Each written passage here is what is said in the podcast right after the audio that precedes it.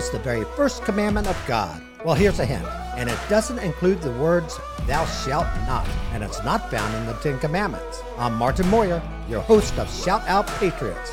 Today, I'm joined by Pastor Jason Bender of the Patriot Church. Together, we're going to tackle God's first commandment to mankind subdue the earth. Or is it a command? Let's shout out, Patriots, and let's go do some combustion. Hello, everybody. All right, I'm Martin Mawyer. I'm the president of Christian Action Network. Today I'm joined by Pastor Jason Bender of the Patriot Church. Say hello to everybody, Pastor. Hello, everybody. Thanks for having me, Marty. Okay, you're quite welcome to be here. Also joining me is Michael Mawyer. He is the guy that's going to be handling the technical part of the program, flipping cameras on, mics on, and off. But uh, we expect to hear from him too during this podcast. So, Michael, say hello to everybody. I'm Mike, and uh, I'm going to try keeping this button hidden straight while we're on air. Yeah, yeah. Well, you know, I'm glad you're doing it because uh, uh, who knows how many mistakes would get made if I was pushing all the. Yeah, I, I definitely don't want that job. That's very complicated over there. I wish people could actually see that uh, tremendous amount of uh, equipment that you're trying to manhandle. So I'm going to start. And I'm going to start with what I believe is the first commandment God gave to mankind. Pastor, I'm going to read it to you. It's from Genesis 1:28.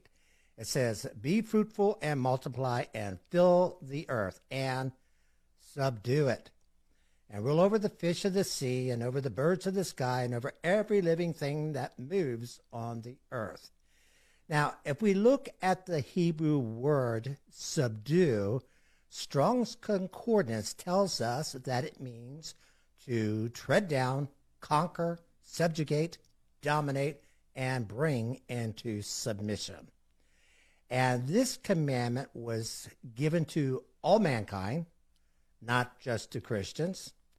But I'm looking around me and I'm not seeing many Christians who are currently subduing the earth. But what I am seeing is that a lot of non believers are very busy and active, subduing not only the earth, but just about everything that we do and that we say Very and true. who we are.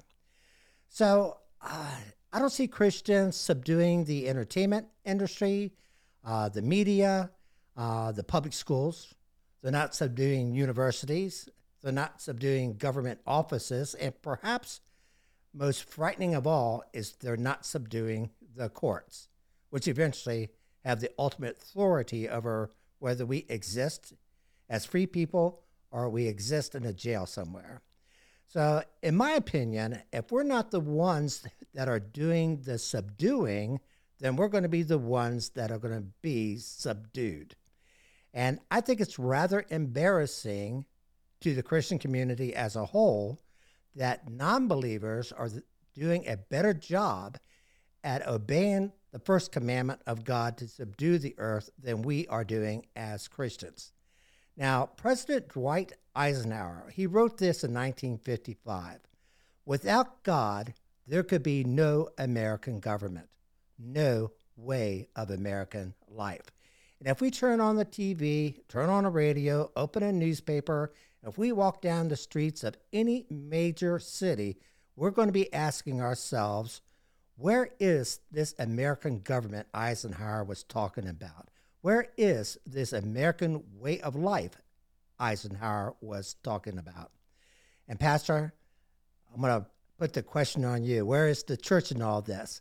Now, last Sunday during your sermon, you said a dead church has no power. So, explain that and let uh, everybody understand. What do you mean by that? Sure, I'd be happy to. So, in that sermon, I was speaking about in Revelation 3, it talks about the church in Sardis. And Jesus Christ, he has this message to this church who was in Sardis, which was in Asia Minor. And basically, he says, he says, Look, church, I know your works.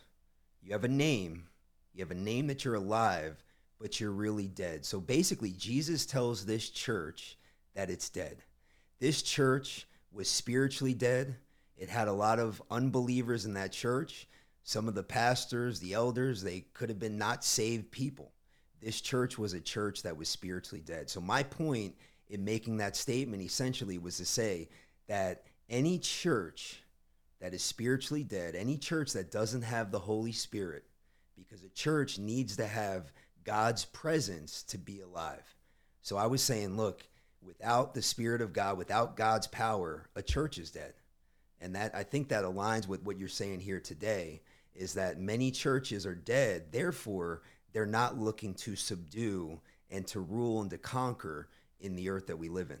Yeah, I got an email uh, earlier this week uh, from Andrew Torba, who many know as the CEO of Gab, which is a alternate uh, Twitter, YouTube platform out there, and it's become very big among conservatives to use. And I'm going to read you a statement that he wrote in that email. If we are going to build a parallel Christian society, we need Christian creators making Christian content. Now, when I read that, I had several, I guess, thoughts that either agreed and didn't agree with him, because I'm not sure what he exactly means by a Christian parallel society. If what he means is that, well, there's going to be Hollywood, and then there's going to be the Christian film industry. Uh, there's going to be the mainstream media, but there's going to be a Christian media. Um, there's going to be uh, public schools that are in the hands of a lot of uh, bad actors and people who have succumbed to atheism and uh, humanism, and we're going to create our own Christian schools. I understand that's probably what he's saying when he refers to a parallel Christian community. And I'm not sure I totally agree that we should be doing that, but I'm going to throw it out there.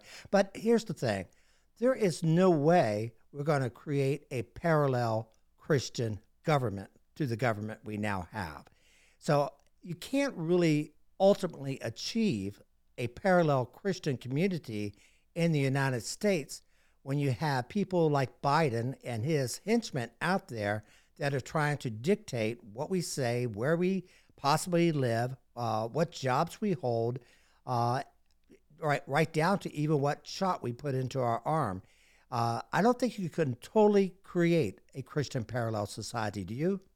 No, and I don't think that that's our mission here. I don't think that that's our goal as Christians. When when you read that quote by uh, the president of, of Gab, um, you know, I thought the same thing. I don't I don't want to create a, a parallel universe. You know, God created us to be here in this world. If we're Americans, we're we're created as American citizens. Ultimately, our citizenship is in heaven. If we're believers, therefore, we're to infiltrate the culture right? So so it's not to a lot of churches, right? What they do is they create this safe space, this Christian bubble where let's have our restaurant there, let's bring our kids here at the playground, and then it goes on and on, and we never integrate and interact with the world. And we're supposed to be in the world, but not of it, right? So me, a part of big part of my calling as a, a person of God, as a man of God, is an evangelist so if I'm to now create my own parallel universe, how can I evangelize to a world that's lost, that doesn't know who God is?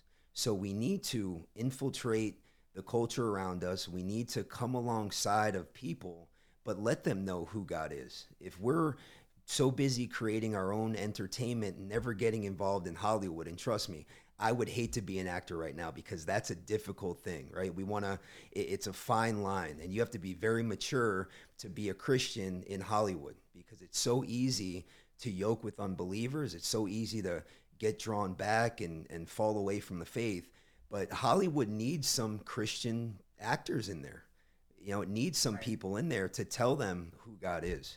Yeah, and I think if we uh, uh, delved into that issue alone, probably uh, you and I would agree on some things and disagree on how to do that tactic of infiltrating Hollywood. I do know that uh, when you said infiltration, and the gay and lesbian community has done a great job of infiltrating everything, but Hollywood, very much so. And they didn't come in saying, hey, I'm a gay and lesbian actor that eventually is going to take over your industry. They came in, some of them pretending to be straight. They'll admit they pretended to be straight. So they could then get into the high enough positions where all they do now is hire gay and lesbian directors, uh, uh, screenwriters, uh, photographers, uh, crewmen around the uh, uh, studio film. The same thing is done in the public schools. Another uh, group of people who are very good at this, and it's pretty much called stealth jihad, is by uh, radical Muslims. They're great also at infiltrating uh, uh, various roles in government and in services that uh, we have to depend on. And they didn't come in with a jihadist mentality. But that doesn't mean at the end of the day that these jihadists that did, now I'm referring to jihadists here, not just any, any Muslim, but the jihadist is going to just remain uh, a, a, a fake, uh, I, I don't want to say a fake Muslim, but a fake jihadist. Eventually, that uh, is going to rear its ugly head. So, for Christians to start infiltrating, I'm not sure uh, how we exactly do that. And again, that's probably would be a heated discussion because I would have my ideas about how to do that. You would have yours, and mine would be a lot more controversial, I assure you, than what a pastor would be. Um, but uh, you know, I, I, agree with you that we can't have a Christian parallel society, though. I, I do think that we should be the one taking over these industries. And that's controversial, right? To say that, uh, oh, now what, Christian nationalism, right? That uh, we're going to start taking over everything and now we're going to start dictating to people how they live and, and whatnot, which is exactly what they're doing to us, by the way. Um, but uh, what I do think, though, is just that we need a Christian presence and we need Christian thought and we need Christian morals and uh, we need Christian direction. And many of the, the government buildings that rule over our lives. But I would also think, and it's necessary, that we infiltrate all those social media and other uh, bully pulpit, pulpit platforms that the non believer uses to dictate to us what we think and what they put in front of our face. Yeah, exactly, Marty. And look, it goes deeper. I always like to go to the core of things. That scripture that you referenced from Genesis 128 when you talked about subduing the earth. At that point, that was before the fall. So things were were perfect at the time. If you look at Genesis 9 1, in that scripture there, the word subdue is taking out. So you basically see be fruitful, multiply, subdue is taken out, and then it, it goes on to basically recite what Genesis 128 says. So why I bring that up is because after the fall, now we're living in a fallen, broken world. So for us as Christians, now to subdue is difficult, right? It's easier for the worldly people, the unregenerate, to subdue a fallen, broken world. Why? Because they will be accepted by that world. For us as Christians, a lot of believers who are afraid to get canceled, like we talked about last week, they are unafraid to touch that space. So they say, Hollywood, my job, whatever industry we talk about, it doesn't matter. But I want to stay away from that. Why? Because that's not a safe space for me. I'm going to get criticized. I'm going to get canceled. I'm going to get fired. The list goes on. And now the subduing for the Christian, it takes on a whole different meaning. It takes on now I got to be a warrior for Christ. Now I got to have on the full armor of God. And if I've never been equipped to do that, I don't want to be in that space. That's the mentality I believe for a lot of Christian in today's day and age. I agree with you. One of the problems I see is that uh, this isn't something that they're actually learning in the church. It may be something that they're going to hear on a podcast like ours, or they may, uh, you know, hear it on a radio program. They may pick up a, a book somewhere. I'm not even sure that's possible anymore. Uh, that will teach them how to uh, be Christians with a civic duty to their country. But they're certainly not hearing it in the church anymore. And pastors are scared to get their people involved. You know, I, I did a, some quick research here, and uh, I'm just going to throw out these numbers. All right, so there's 350,000 churches or congregations in the United States. Now, how many of those are alive and how many are dead? That, that's debatable, but still, 350,000 churches. A lot of churches. A lot of churches. Now compare that to, uh, we're going to go through what Wikipedia tells us. Now, how true that is, I don't know. But uh, Wikipedia tells us that there's 41 active LGBT groups, just 41. there are 40 Black Lives Matter global network chapters around the world, not just the United States, but around the world. There's 35 pro abortion groups. All right, so compare that to 350,000 churches. Even if half of those churches are dead, and more than half are dead, that's still a lot of churches that could be helping Christians understand their civic duty to recapture uh, the earth that they live in, recapture the entertainment world, the media world in particular, right? The schools. What about the schools? The courts, uh, government agencies. But that's not happening. And so what the non-believer does, because look, they're so small, right? Well, we got you know 45 actor chapters. You know how many people are we going to preach to there? They recruit these other uh, industries, such as the media and the schools, to become their bully pulpit for them. They're the ones getting into the brains of your kids and then even into your family members and possibly even into you, right? So that is where they are coming from. That is what we need to look at when we say, what do we want to subdue? We got to subdue the message. Who's putting out the message? Well, you got churches putting out the message, but it stays somehow confined right into the walls of those churches and never makes its way out. That's got to change. What do you say?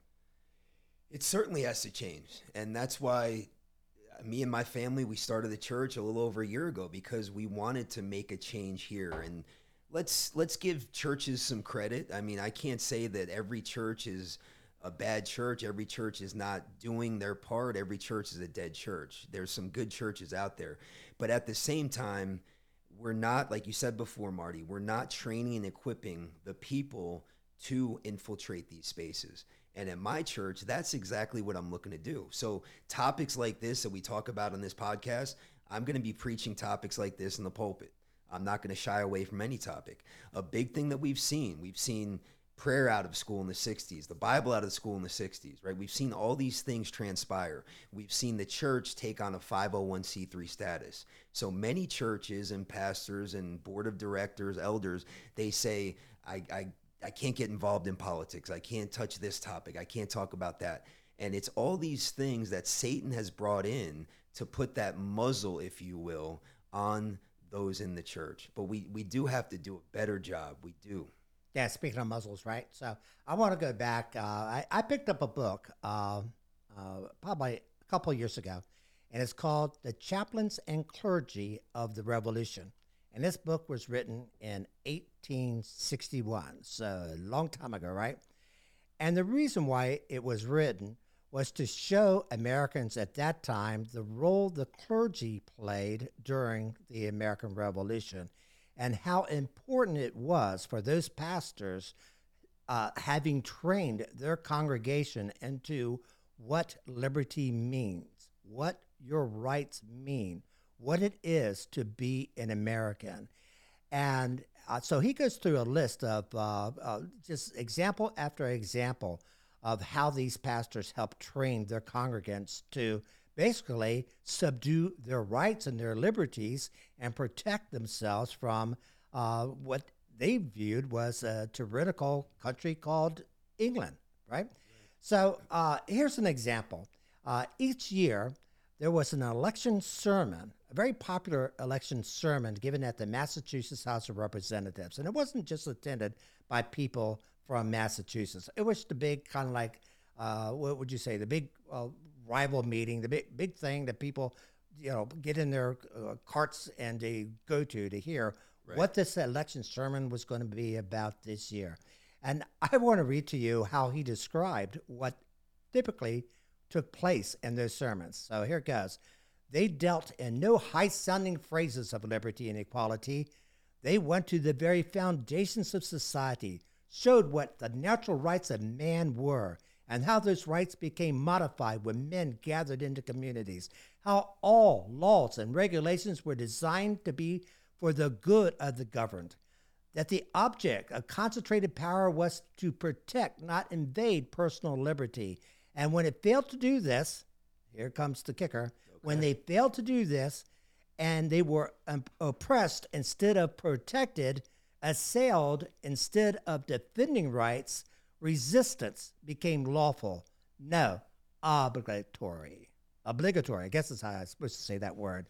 So this is what uh, you know people were being taught back then. You know, they, they were being taught about their rights, their liberties, and what it truly means to be an American, and how to shed yourselves from tyranny. And I'm looking around now, and I'm seeing tyranny. Are you seeing tyranny? Oh, I'm seeing a lot. It's Yeah. everywhere. It's yeah, everywhere. right. Because you know, I, how did this tyranny originally start? You know, uh, it, basically, it started with the idea they would take your guns away. That was the first thing they wanted to start taking away from you. And then they just went from that to the next, to the next, to the next. Where now they want to take away, you know, uh, your favorite TV show or the, your favorite music that you listened to some years ago. Uh, they want to take away uh, just about every essence of you that defines your liberty. And we're encroaching into a tyrannical government. And back in the day, the preacher said, We will not stand for that. And we will defend ourselves against a tyrannical government. Yeah, and we need to do that today. And one of the definitions that you gave for subduing is to bring into submission. And these tyrants are doing a fantastic job of bringing us into submission, unfortunately. But I love those uh, those pastors and preachers, those clergymen back at the time that you mentioned, because that's around the same time as the Black Robe Regiment, right? And these guys were pastors. They would have their clerical robes on, and then they would take that off after they preached the sermon, and they would have their military garb underneath, and they would be ready to lead their people into war, whoever would follow them. They would help train them. Exactly. They would have, uh, you know, uh, times at church where they uh, taught people how to handle a weapon, how to shoot that weapon, how to defend yourself, how to act as a militia. Pastors were doing this.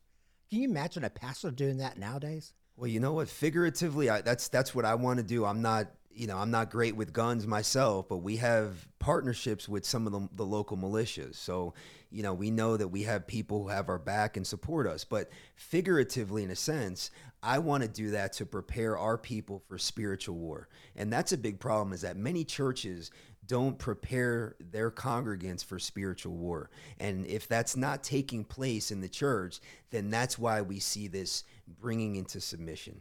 Why? Because they can't defend themselves in the spiritual realm. Let's not even talk about the physical. Many of us can't even defend ourselves in the physical if, if things were to transpire there. But we need to understand the strategies of the enemy. And as I'm listening to you today, Marty, you're you're listing, you know, without us really saying this is a strategy of the enemy, all these infiltration spaces of all these industries, that's the enemy's playground. That is, I, I want to read one more uh, quote from a uh, former minister that was very famous back in the day, Reverend Samuel West of Dartmouth, and what he gave during that election sermon in 1776, right? So that was a very important year for Yeah, all like of that us, year. right? So this is coming from a pastor's mouth. I, I want you to think when you hear this, some pastor in your church right now standing up and saying these exact words. It is an indispensable duty, my brethren, which we owe to God and owe to our country to rouse up and bestir ourselves and be animated with a noble zeal for the sacred cause of liberty, to defend our lives and fortunes to the shedding of the last drop of blood. The love of our country, the tender affection that we have for our wives and children, and the regard that we ought to have for unborn posterity, yet everything that is dear and sacred, do now loudly call upon us to use our best endeavors to save our country. And here is his kicker we must turn our plowshares into swords and our pruning hooks into spears and learn the art of, del- of self defense against our enemies. I, I just wonder what would happen if a pastor said that in the church nowadays. Yeah? You know what? Those words are getting me excited. I, I like that. But yeah, you're not going to hear that from many pulpits. No. And I think, you know, this book is now, what, 150 years old, written back, uh, you know, in 1861. Um, so, and he wrote it. And, and when you read the preface of the book, even he says the reason why he wrote it thin is because the message of what pastors, of how they contributed to the revolution was being lost. It was being forgotten. And he took it on his own to start gathering up the sermons of the day.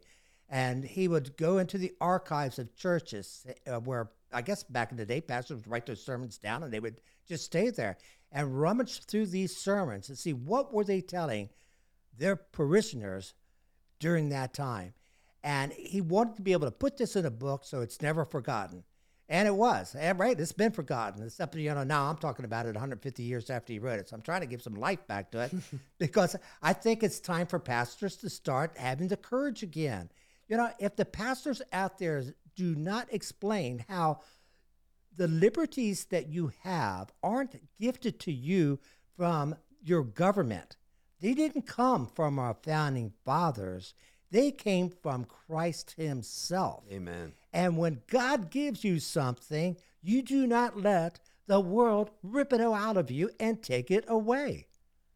Totally agree. And, and that's something that I've been saying the last couple of weeks. I've, I, weeks. I've been saying that it doesn't matter how much freedom they try to take away from us. And I, I can only speak this for myself, Marty. I can't speak this for all of our listeners. But I know for me, because I'm a child of God, I've been made in His image, the founding documents you talk about, there's freedom and liberty there, right? Those are inalienable rights. No one, no man, no industry, no government, nothing can take that away from us. So that's the call that we need to have. And that's the message that I'm trying to put out every time I'm, I'm in front of a microphone because I know that that freedom belongs to me. Like you said, it's been given to us and granted to us by God Himself. And when is the time going to come when we just claim that freedom? When we hold on to it and we say, it doesn't matter if you force a needle in my arm, you take away a job, you force something over my mouth, it doesn't matter. I have freedom in Christ ultimately. Yeah, so I want to conclude with this scripture. It's from Galatians 5 1. And uh, it's Apostle Paul wrote Galatians, correct? Correct. All right. Here's what he says Stand fast, therefore, in the liberty wherewith Christ hath made us free, and be not entangled again with the yoke of bondage.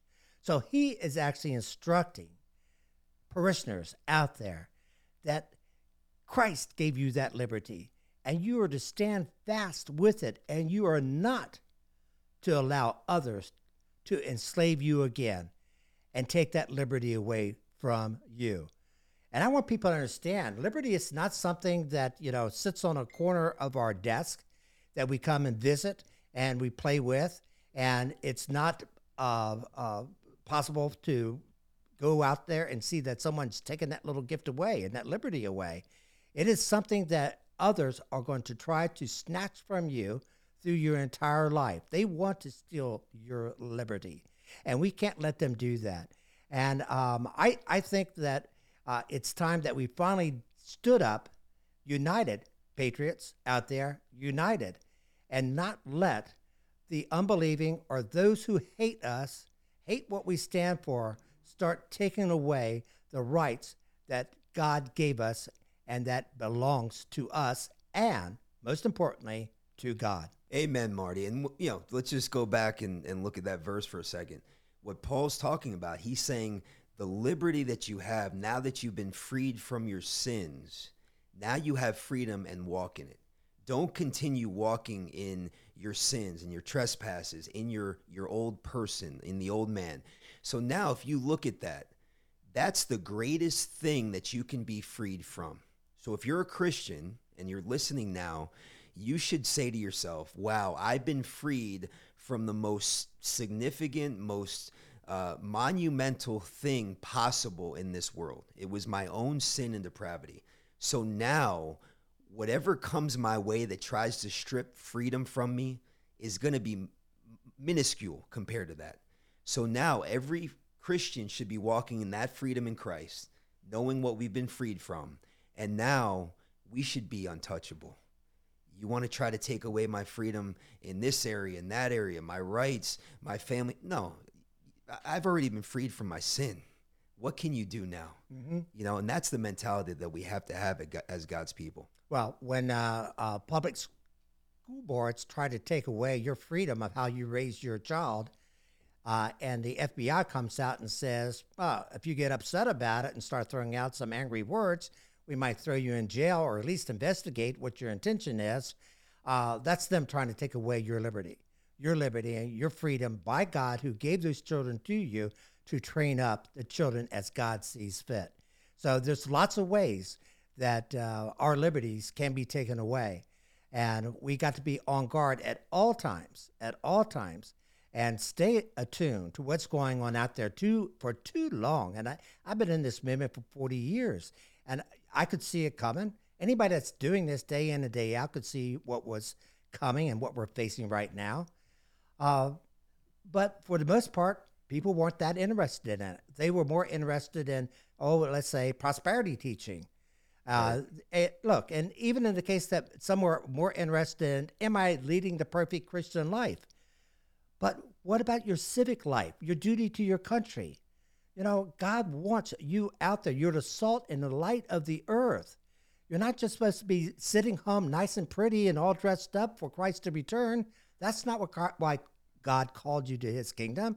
He called you to his kingdom to be the salt and the light of the earth. So you have a Christian duty to your nation to go out there and make sure that God's morals are the ones that are being talked about and upheld in this country. And when you bring up the term salt of the earth, what does the salt do? The salt preserves, right? So when we think about the salt preserving, you need something to preserve. This world has just been made dirty and nasty and perverse. So now the Christian needs to come in and try to preserve what we have left. And at this very hour, at this last hour that we're in, we need to try to preserve as much as we can. And if we create that Christian parallel universe, we're never going to preserve it. And we're just going to give it over to Satan and the left and the Democrats, and they're going to get their way. And the liberal church is going to get more pronounced here and more prevalent. They're going to subdue the earth when the real Christian remnant needs to take over and say, now is our time to subdue, to bring this earth into submission. Yeah. Why? Because Jesus says, let me just finish sure. with this, Marty. Jesus said this in the Lord's Prayer. He said, let, let your will be done on earth as it is in heaven. I take that seriously. I look at that and I say, that does that's that's not a clause, an opt-out clause for me to say, I'm just going to live in my Christian safe space. No, I want to see God, my Father's will on this earth be done as it is in heaven. Yeah, because once the uh, leftists out there, the atheists, the humanists, well, they pretty much conquered the major media platforms and government platforms I was referring to earlier. They're going to focus on the church and they're going to infiltrate that and take it over. And we're seeing it happening just about in every major denomination. So it's not a, an option for us just to ignore the problem. Uh, you know, it's pretty sad because not only have we given over uh, almost all of the institutions to the non believing, we're now in jeopardy of giving over the very sacred temple that God put on earth for us, and that is uh, the body of believers. And we cannot, you know, at some point we just got to stand up and put our foot down and say, you know, there's some threshold here you will not cross, and now that we put a foot down there, now we're going to start taking back the things we have lost. Pastor Jason, final word. Yeah, well, this this has been a great talk, I think, Marty, and it's something that every Christian needs to look at. Every Christian needs to open up their Bible today or whenever they listen to this podcast and look at Genesis one twenty eight and say, "Wow, that there's a, a a a dictate from God, right? There's a commissioning, there's a blessing there." And He says, "Look, people, all mankind, this is what you are to do. You are to be fruitful, multiply, subdue the earth. You're, you're to rule.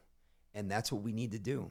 And if we allow the other side, right, all, all the, the Democrats on the other side, if we let them rule, then how are we following what God's telling us to do early on in the very first chapter of the Bible?